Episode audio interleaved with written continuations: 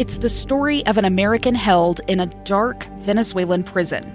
Then all of a sudden, they all kind of lined up. They pointed their guns at me. And this is the point where I thought, I'm going to die today. I'm Becky Bruce.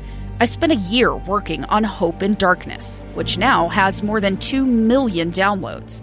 Find it on kslpodcast.com or wherever you listen to podcasts. Inside Sources.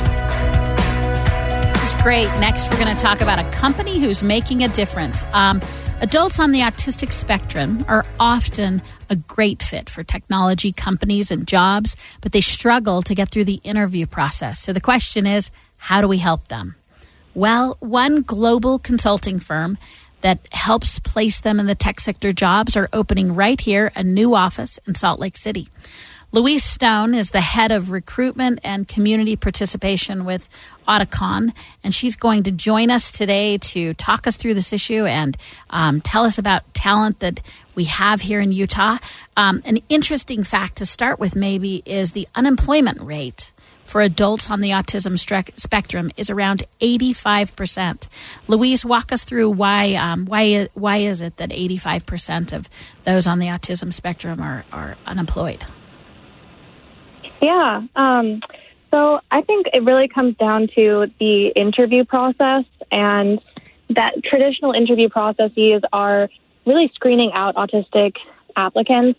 Um, if you think about a traditional interview process, it's a very high stress environment that's relying on things like um, eye contact and social interaction, um, not just on the skills needed for the job that you're applying for. And those sorts of things, like whether you create that initial spark with your interviewer, tends to be a deciding factor in whether you're going to get the job. And so, whether somebody is more qualified for the role or not, um, a lot of our autistic candidates get screened out of the traditional job interviews and they simply don't get the, the roles.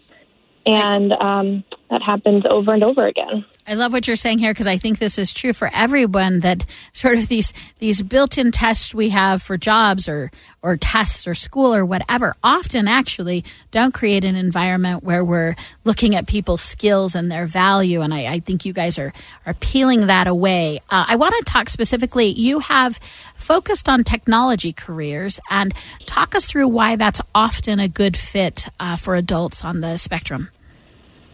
Yeah. First, I do want to address one thing, which is there is a stereotype out there that technology is the only career that autistic people are good at, and that's definitely not true. I'm an example of that. I'm autistic myself, and I can't even code a single line, so would not be good for that. I'm good at recruiting, not so much the technology thing. Um, but the reason that we have focused in technology is for a few reasons. One is that um, there's a huge tech talent gap. Um, anybody that's uh, working in any kind of tech sector right now knows that there's a ton of jobs available and not enough talent to fill them. Um, so that just matches up perfectly with the unemployment gap there. Um, a lot of people that need roles. And, but more importantly, is that a lot of traditional kind of traits that you see in a lot of autistic people um, while they're useful in a lot of jobs, they're really kind of make or break things in technology. So these are things like attention to detail, um, sort of an unbiased look at things such as looking at data. Um, people will people on the autism spectrum will look at data just for the data. They won't look at it and have their preconceived idea of how they want that data to fit into something. They'll just evaluate it um, as data. Um, and also, uh, an enjoyment of doing repetitive tasks and following a very strict routine versus getting depleted and burnt out from doing repetitive tasks. A lot of tech things involve a lot of repetition. So those sorts of things are very well geared towards autistic people. I, um, so that's how we got started in tech. I love that. As I was reading through your material, um, what you're saying, you had a sentence in there that I loved, and it said, "Perceived previous barriers become performance advantages." Right. So you're saying these are um, highly skilled. These are these are the people who have honed these skill sets the most, and actually will end up being probably some of the best performers. And I I love this transition as we often do when we talk about misnomers, I should say, um, of disabilities, because I, I, often think that's that's um, not the right label that we put on it, and I love that we're switching to these performance advantages. Okay, so you're connecting with Utah. I want you to walk us through. You did a little bit, I think. I think you gave us a hint at it when you said uh, you're focusing on the employment gap that we've talked about a lot in Utah. We're growing. We're excited about growing. We have a strong tech market, but we don't have enough skilled um, people. But tell us from your company's perspective, from Auticon, uh, why are you opening offices in Utah specifically, and uh, how did you choose Utah? Yeah, so there's two reasons really why we went with Utah. Um, one reason is actually because um, there is a higher level of prevalence of autism in. I'm not. I'm. I fail on the uh, statistic here exactly. I don't know if it's all of Utah or the Salt Lake area, but um, it's one of the highest in the entire country. Um, so there's just a lot of autistic people in um, Utah and the Salt Lake area.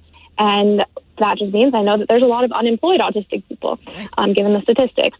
And um, then also, like you said, there's a lot of technology um, booming in the Salt Lake area, you know, Silicon Slopes area that's getting to be known. Um, so it's a great market to break into and we did just have our ribbon cutting for our, our office, which is actually in South Salt Lake, um, just last week.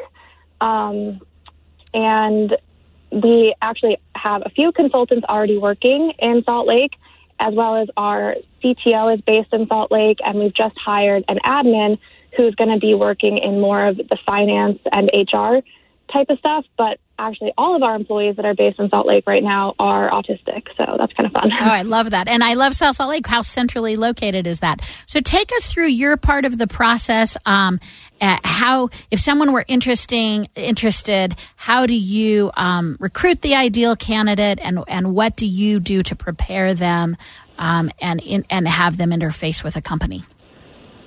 Yeah. So luckily, you know, we get a lot of really awesome press opportunities like this. So most of our um, candidates find us and we bring them through our recruitment process. So our recruitment process is what I lead and it's entirely designed to be autism friendly. So we don't do any of the traditional interviews.